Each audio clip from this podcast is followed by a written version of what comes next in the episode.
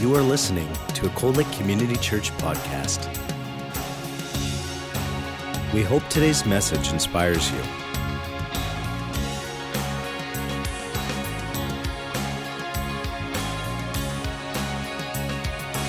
Cold Lake Community Church, a place where families connect.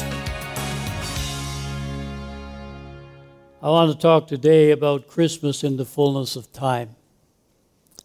You know, God has, has a time for everything. And it's good to recognize God's timing when you're praying as well. I'm going to start off with Galatians chapter 4, verses 4 to 7.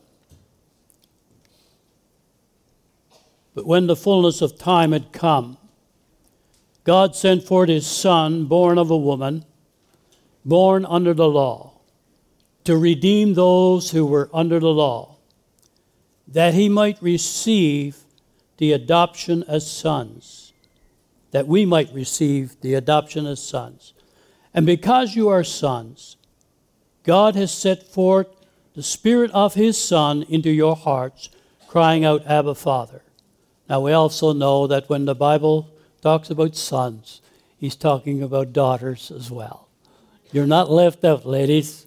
Amen? Praise the Lord. Therefore, you are no longer a slave, but a son and a daughter. And if a son and a daughter, then you are an heir of God through Christ. As we begin to focus our thoughts on the birth of Christ this Christmas season, I would like to speak to you from basically Luke's gospel. Luke gives us a very clear story of how things took place. Provides many details about events associated with the birth of Christ. God was about to burst into this world of mankind with a plan devised before he even created the world. Isn't that something? Before the foundation of the world, before God created, before he spoke and said, Let there be light, before he created man in his own image, he already had a plan that one day he would send his one and only son to become a little baby and to be born in a manger. The lowliest of places to be born, so that you and I could have eternal life. Jesus was about to be born, and after his birth and death and resurrection to our world, despite all of its poverty and injustice and wars and terrorism, the world has never been the same.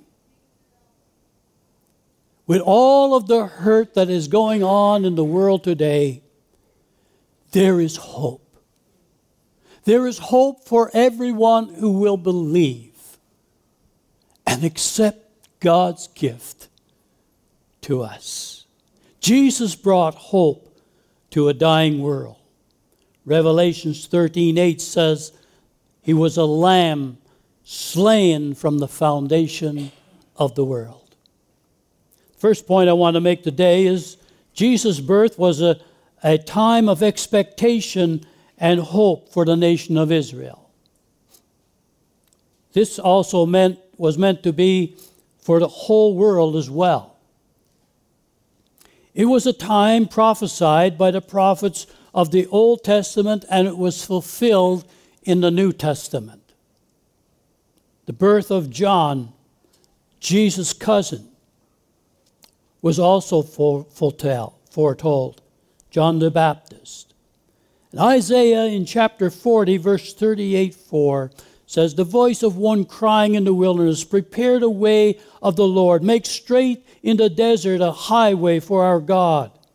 Every valley shall be exalted, and every mountain and hill brought low, and the crooked places shall be made straight, and the rough places smooth. And if you would go to, refer- to uh, Luke chapter 3, verses 4 and 6, you would find the exact same words quoted from Isaiah referring to Jesus. Luke reported that an angel told Zacharias, John's father, that the son to be born to him will go before the Lord in the spirit and in the power of Elijah. Luke 117 tells us he will also go before him in the spirit and the power of Elijah to turn the hearts of the fathers to the children and the disobedient uh, to the wisdom of the just to make ready a people prepared for the Lord. The virgin birth was also foretold. In Isaiah 7:14 says, "Therefore the Lord himself will give you a sign Behold, a virgin shall conceive and bear a son, and you shall call his name Emmanuel, which means God with us. God coming down to this earth with us. There's this old song that, the country gospel song that they sing, He came down to my level when I couldn't get up to his. Amen? Mary conceived by the Holy Spirit, so that the child Jesus was the Holy One who would be identified as the Son of God. The angels answered her in Luke chapter 1, verse 35, and said to her, The Holy Spirit will come upon you and the power of the highest will overshadow you. Therefore, that also that Holy One who is to be born will be called the Son of God.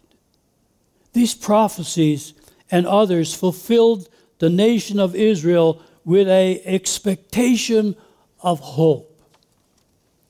This was during a time when they were under the bondage of the Roman Empire. They couldn't do very much on their own. But God had spoken to them through their prophets.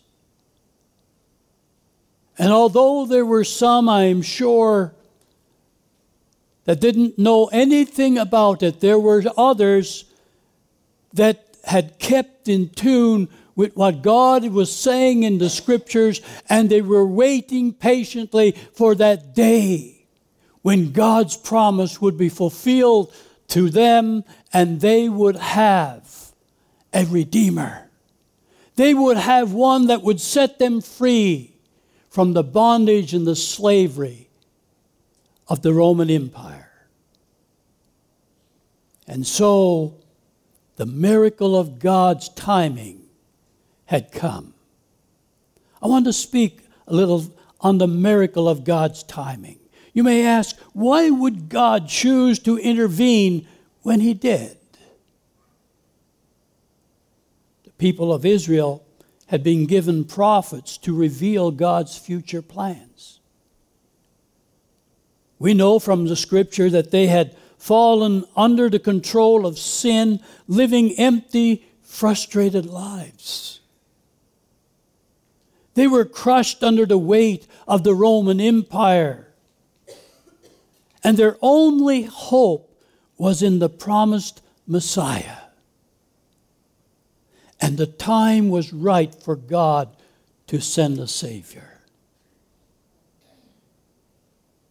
I guess you could look at it in terms of today they were waiting for his first return, first coming, and we are waiting for his second coming.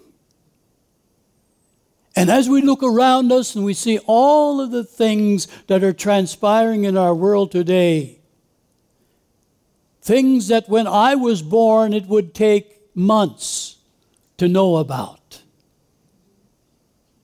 We know about it Five minutes after it's happened, it's spread all over the world. today. And we say, How much longer will it be before Jesus returns? How much longer will it be before the rapture of the church takes place? We see the signs all around us. And these people were crying out, Lord, how much longer do we have to be in this kind of a bondage? But the time was right for a Savior. It is interesting to note that the role, the role that the Roman Empire played in God's timing. First of all, it was not uncommon for the ancient Romans to travel long distance all across Europe. Actually, during the Roman Empire, Rome had an incredible road ne- network. At its peak, the Roman Empire's stone paved road network reached 53,000 miles. Isn't that awesome?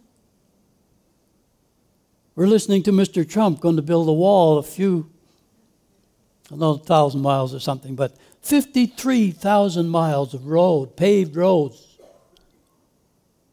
stone paved roads. That um, amounts to about 85,000 kilometers for Canadians. Roman roads were made very reliable. They were the most relied on roads in Europe for many centuries after the collapse of the Roman Empire. The empire didn't intentionally spread Christianity, but it did allow it to spread by giving the church certain privileges and rights and freedoms that others in the empire had as well. even though the empire was evil. God has a way of using evil for his own good purposes. And I'm reminded of Genesis chapter 50, verse 20, when Joseph's brothers came to him after they discovered that he was a governor, now a leader in Egypt, in charge of the finances and the distribution of, of grain. And they said, Surely he's going to he's going to get even with us. He's going to get revenge upon us. Joseph's reply was, You intended to harm me, but God intended it all for good. He brought me to this position so I could save the lives of many people. Not only the lives of his family, but many other people as well. John 3:16, of course, we, we know this well, for this is how God loved the world. He gave his one and only Son that whoever believes in him will not perish, but have everlasting life. God allowed the Roman Empire to be used as a means to take the gospel to the ends of the empire and beyond. And the ripples of that are still being felt today and it will be felt throughout all of time. How interesting that God can use a pagan or an evil empire such as the Roman Empire, an evil ruler such as Caesar, to his glory. It is as Solomon wrote in Proverbs 21 1. The king's heart is like a stream of water directed by the Lord. He guides it wherever He pleases. And, folks, you want to get political about it, don't complain too much when the man that you wanted to get elected never got elected.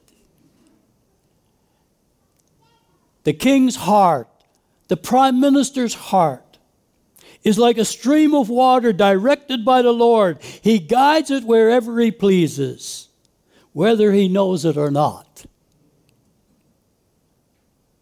I mean, we as believers have got a hope in God. We're not trusting in the political system, we're trusting in God who sets up kings and takes them down. in His time. So we always need to encourage ourselves with that. Canada is not doomed. It's not all over because your favorite politician didn't get elected this year. God's got a greater plan.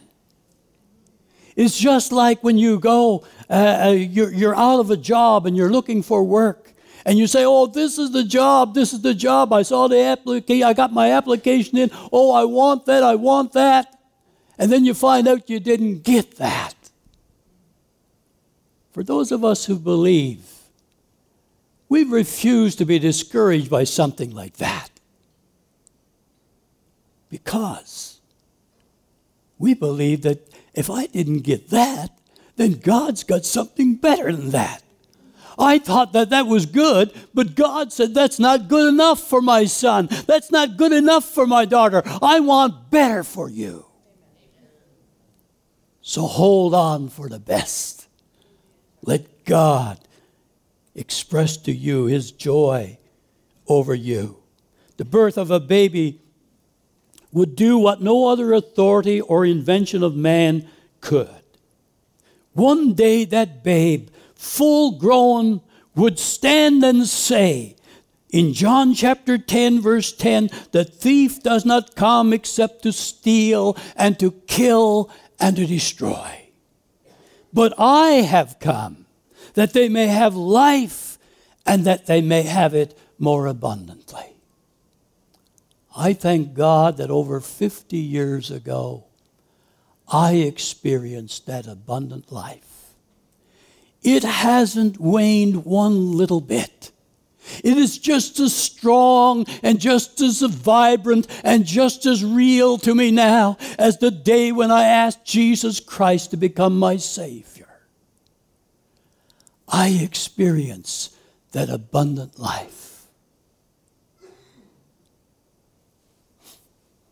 The birth of Jesus, God, at, in the birth of Jesus, God acted decisively to bring new life to individuals and transformation to human lives. In the person of His Son, God has extended to humanity an invitation to new life and hope. So, my final point today is our responsible our response to God's intervention. It's very important. God, the Old Testament foretold the coming of a day when God would step into this world of darkness to bring light and hope. A child would be born, a son given, and that one would bear the name Emmanuel, God with us. Isaiah 9 and 6 for unto us a child is born, unto us a son is given, and the government will be upon his shoulders, and his name will be called Wonderful, Counselor, Mighty God, Everlasting Father, Prince of Peace. Isn't that awesome? Matthew 1 23 says, Behold, a virgin shall be with child and bear a son, and they will call his name Emmanuel, which is translated God with us. You can read about Zechariah's response when he discovered that he was going to be the father of a child. And uh, Zechariah was visited by an angel in Luke chapter 1, verses 5 to 25 and, and he was given the announcement that his wife would bear a very special son. He would be the forerunner of the Messiah, forerunner of Jesus. And uh, the angel said to Zechariah, Zechariah said to the angel, rather, How shall I know this? For I'm an old man and my wife is well advanced in years. Luke 1:18. How shall I know this? I'm an old man and my wife is well advanced in years. He knew he was talking to an angel. His response was one of hesitation and doubt. How can I be sure? I'm an old man. My wife is well along in years. Now, this is spoken from an older religious man. This is not someone who is ignorant of the scriptures. He knows the scriptures. He's one of those who is looking and waiting for the Messiah. Zechariah's doubt was based upon his understanding of nature. I'm an old man. My wife is an old woman. We're past the age of childbearing. Many of us often hesitate to believe for the same reason. We lay aside what the Bible teaches and try to reason about our situation and what we're facing. Sometimes it may be healing. A toothache, okay, Lord, I can believe you for that. But I don't know about a hip replacement. I don't know about a heart attack. I don't know about my marriage. I don't know about my children. I've got a list of reasons why it's not going to happen, Lord. We lay aside the word. And we allow our mind with that great computer that we can see. The big long list of why a miracle cannot happen. And we leave out the most important book of all the ages God's Word to us. That says, with man this is impossible, but with God all things are possible. There were not too many people, including the doctors, that would have ever said that I would be back here in less than a year preaching the gospel again. But we refused to believe by reasoning. And we stood on God's word and we had a, a church family that believed with us. And you see the results here this morning. If this was a sermon different than this, I could be jumping and shouting and walking all over the place. God has restored me, and I'm thankful for it.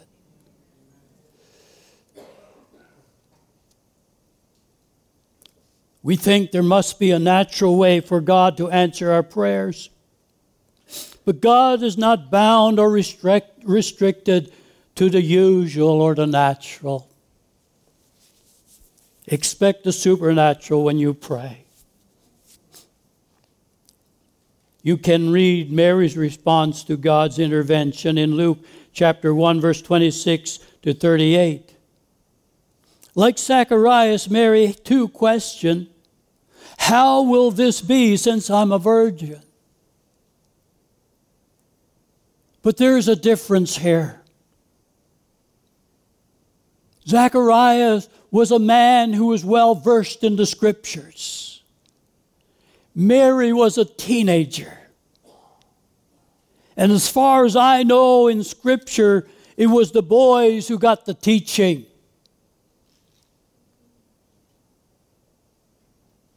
Mary would have heard it from her family, whatever she knew about God.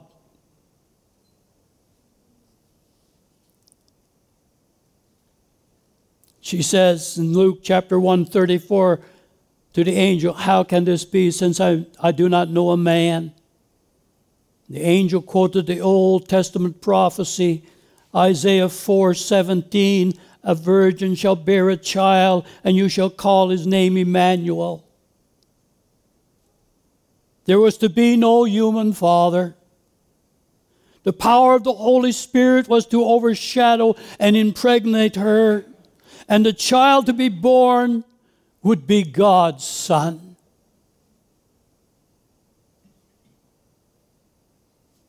Luke 135 the angel answered and said to her the Holy Spirit will come upon you the power of the highest will overshadow you therefore also that holy one who is born will will be called the son of God and Mary responded to God's intervention with such beautiful childlike faith.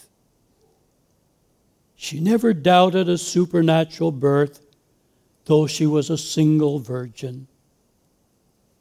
There is a blessing to those who believe in spite of doubt. You see, Thomas, you remember Thomas? They told him, Jesus is alive. And he said, Unless I see the holes in his hands and I can place my hand in the hole in his side, I will not believe. And when Jesus appeared to him, he said, Thomas, don't doubt. Come. Put your finger in my. This is where the nail went in, probably right here. He said, just feel. And here's the hole in my side where they put the spear in. Put your hand there. And Thomas said, My Lord and my God. And Jesus said, Thomas, blessed are you because you have seen and believe. But blessed are those who have not seen and they believe.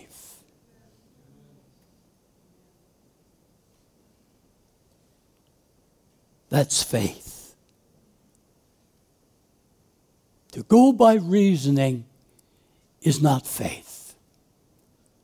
Faith is believing because God said it. I don't know how, I don't know when, I don't know where, but I know He's going to do it because His word has promised. There is a blessing for those who respond with perfect childlike faith. Mary's faith response, according to the Old Testament law, would have resulted in her being ex- uh, executed by stoning.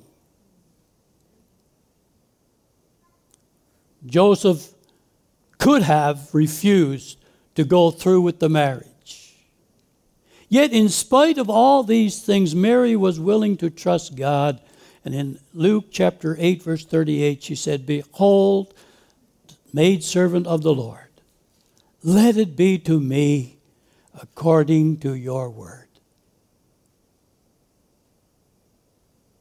We all, who are parents, have the experience of telling your child something and they're believing you without question.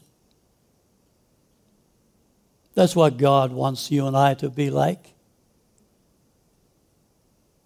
He said, Unless you become as a little child, you cannot enter the kingdom of heaven. He wants us to trust Him. He's faithful, He's truth. He's not going to tell you a lie. He'll catch you if you fall. He'll hold your hand in those difficult places. In fact, He'll carry you. So, in conclusion, this morning, my prayer for each one of us here today is that we would all learn to cast all of our care, all of our doubt, all of our fear, and learn to trust in God with a simple, childlike faith. Folks, it will make our lives so much less complicated. when we stray away from that childlike faith, we're asking for problems. We allow fear to enter in. We allow doubt to enter in. We become filled with anxiety and stress and all kinds of medical problems. Trust in the Lord with all your heart and lean not to your own understanding. In all your ways, acknowledge Him, and He will direct your path. Effie and I have stood on that scripture for years and years and years. The first time I was made aware of it, a little woman in our congregation of about 30 people, when everybody on a Sunday morning would stand and give a testimony of what God was doing in their lives. And she quoted that scripture got a hold of my heart and I went home and I found it in my Bible and I underlined it. And every Bible that I've had since then, I've underlined it and I've memorized it. And when I'm 90 and 9, I'll still be quoting that one. Amen? Praise the Lord. Jesus' birth offers a life turned around and transformed by the power of God. Jesus came at just the right time, and ever since, He presents us with a message of abundant life and hope and freedom. And it's not just for me, it's for my wife, it's for my children it's for my grandchildren. And I pray to live to see the day of my great great grandchildren. It is forever as many as the Lord our God shall call. As we enter this Christmas season, may the God of hope fill you with his love and his hope, his joy. If you do not have a personal, intimate relationship with Jesus Christ, this is your time to accept Him. Jesus can be your personal Savior today, and He'll stick with you until you draw the last breath, and then you will go and be present with Him forever in eternity whatever that looks like. I know we all have some sort of an idea what it's going to be like when you die. But I don't think we we're capable, our human minds are not capable of understanding what it's like to step from time into eternity. Going to be better than this, I know that. And I'm sure enjoying this. I don't want to die today. I'm enjoying life. I don't know about you. Life is good. Amen? Praise the Lord. Anytime you are presented with the gospel is the right time to repent. 2 Corinthians chapter 6 verse 2. This is my last scripture. For he says, In an acceptable time I have heard you. And in the day of salvation, I have helped you. Behold, now is the accepted time. Behold, now is the day of salvation. If you don't know the Lord today, you couldn't ask for a better Christmas than to spend it as a child of God. Born again, washed in the blood of Jesus Christ, cleansed from every sin. If you've been walking a thin line, seeing how close you can get to the edge and not fall over, I would ask you to reconsider that today. I know that God's grace is great.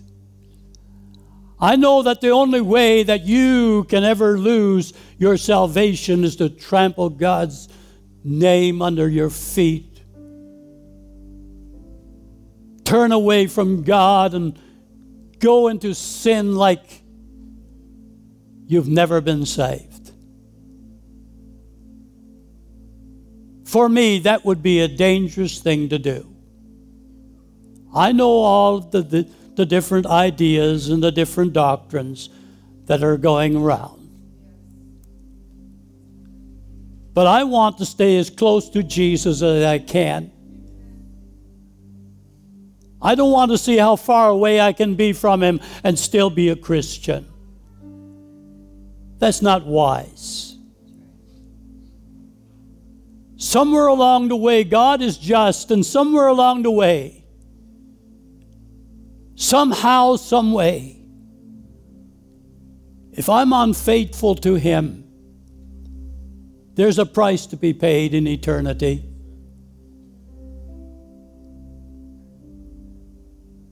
I could be dogmatic and say some things that I know would tread on some people's toes. I don't want to do that.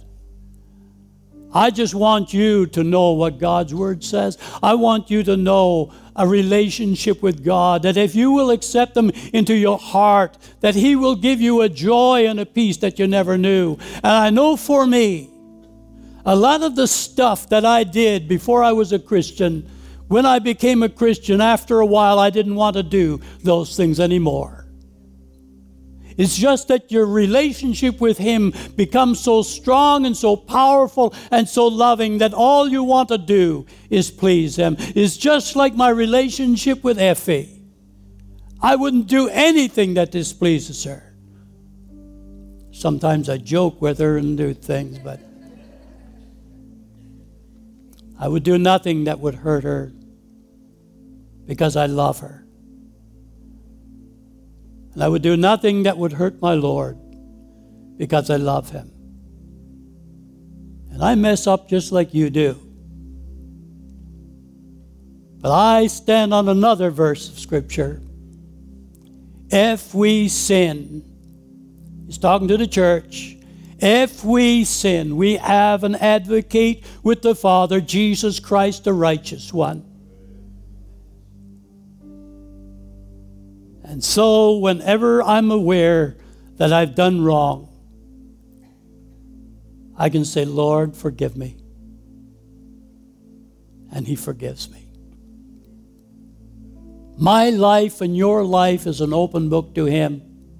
You can't tell him a thing that he says, Oh, I didn't know that. He knows exactly what you're talking about. So if you don't know him this morning, I'm going to give you an opportunity. If you say, Pastor, I'm not born again, I've never been born again, I want to be, would you raise your hand right now? Anyone in this room?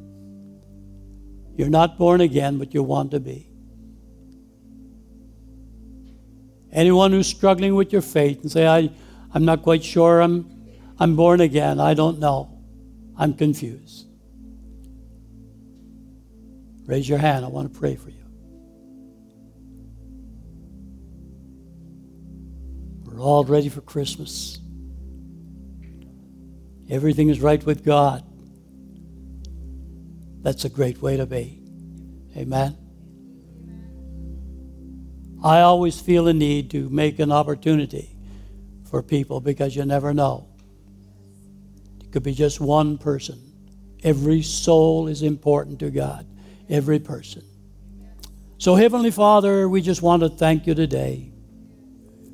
You have been so good to us. And Lord, you've showed your love by giving us Jesus. And we have accepted your wonderful gift into our lives. I pray, Lord, that you will just bless us as we go to our different homes today or go for coffee with somebody or whatever. Lord, may our conversation be honoring to you. I pray for family, family members, Lord, who may be straying from the truth. Maybe sons and daughters who've been with us in church and Sunday school up until the time they left home and then lost out with you. We pray for them. We pray, in fact, for every prodigal son and daughter that once served you and now, Lord, are called to find themselves like the prodigal son in the Bible who was feeding on the husk of the, that the pigs would eat and came to himself and said, Why am I doing this? There's plenty of food in my father's house. Even my father's servants have more than I have. I'm going to go back to Father. I'm going to say, Father, I've sinned. Forgive me, Dad, I've sinned. And we know the story. The Father received him with open arms. And so, Lord, you will receive our sons and our daughters, our grandsons and our granddaughters our fathers and our mothers, our sisters and our brothers. You will receive them if they will just come back to you. So, Lord, we thank you for the hope that we have in you. And we thank you, Lord, that you are our God. And everybody says, Amen. Lord bless you. If you don't get back for the Christmas Eve service, we pray that you'll have a great Christmas. And if you if you can get back to the Christmas Eve service, come. Bring your family, bring your friends. Who knows what God will do? We'll have a much shorter message, but our God is still the same God. Amen. Praise the Lord. Amen.